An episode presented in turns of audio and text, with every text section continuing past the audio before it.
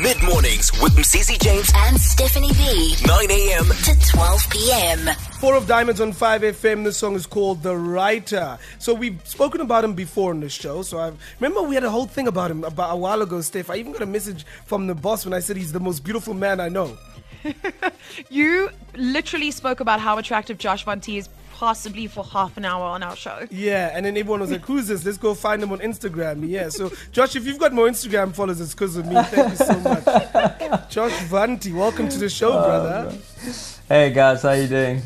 We're so good. We're so good. So you've got a new song that's released today. Yeah, man, very very exciting. Uh, tell us more about the collab. So we know that it's with Conor Maynard. How did that come about that you guys made music together? Yeah, so I met Conor a while ago through a mate of mine, and we kind of just became mates. Obviously, had music in common and things, but we never really had any specific plans to work together.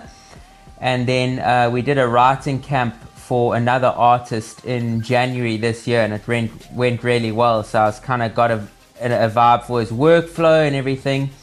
And then, long story short, well, I know it's already been a long story, but uh, we uh, we I called him a while ago just because I needed some help with with some some stuff, some melodies, and I was just kind of like in a bit of a stuck place with the lockdown. Took him some stuff and played it for him, and then he was kind of like, "Mate, I love this track. I'd love to jump on it." So I was kind of like, "Go for it, sure."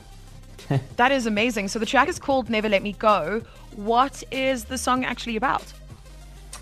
It's kind of a similar theme to a lot of my songs. It's just a dance um, between kind of two people saying, "Yeah, never let me go." Really, it's pretty straightforward. Super romantic. I love that. That's so sweet. Can I do have a follow up question? You mentioned on a writing camp. Obviously, I'm not a writer myself or a singer or in the industry really. What's a writing camp? Okay, so writing camps basically you sit in a room for like a week, a studio with a bunch of different artists. So maybe there'll be uh, five or six, maybe two producers, two or three singers, maybe you've got a guitarist, and you just sit there and come up with songs basically. It's how all the big artists kind of get their tracks. And then, so let's say, for example, we'd sit in a writing camp, write five songs, and we'd pitch them out to a bunch of different people. We'd see if we want to take them for ourselves. Um, and I think that's a lot of artists, that's how they get their songs. If you see the songwriting credits, it will probably Yeah. be from some sort of writing camp. Oh wow, that's so cool. Uh, you learn something new every day. Listen, you're being very coy about who the writing camp was for. Who was it for? Oh, no, it was actually just for his brother, his younger brother, Jack Maynard. Jack Maynard, yeah. Oh, I see. So you're in England at the moment, as you, uh, as we all know, you're currently living there. How has that changed your music career? I know that you were gigging a lot when you were here. You lived in Durban, moved to Cape Town, then moved the, uh, made the move to England. Has that helped your career in any way? I think it has been a good move for me. Um, obviously, you still you miss home and you miss the industry there because you know the South African music industry is kind of unique in some ways.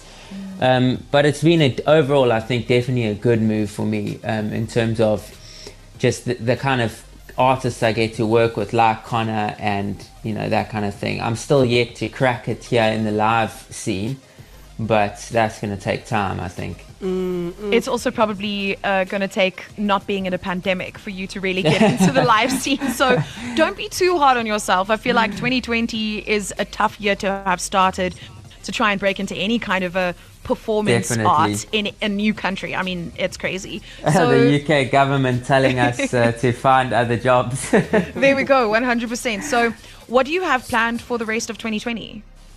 uh, literally just taking it as it comes. We're probably going into a second lockdown, so my number one concern is just getting home for Christmas so I can like spend some time with family and friends and so yeah, that's kind of it. We just we're just gonna keep writing, keep uh, making music, and just kind of riding it, riding this out as long as it's gonna take, really. Well, hopefully you can make it home in time for Christmas, my brother. All right. Thank you so much for joining us this morning. Can you please introduce your song to us? Awesome.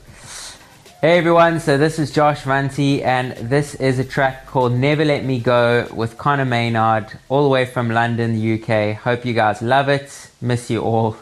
Mid mornings with Mcz James and Stephanie B. 9 a.m. to 12 p.m.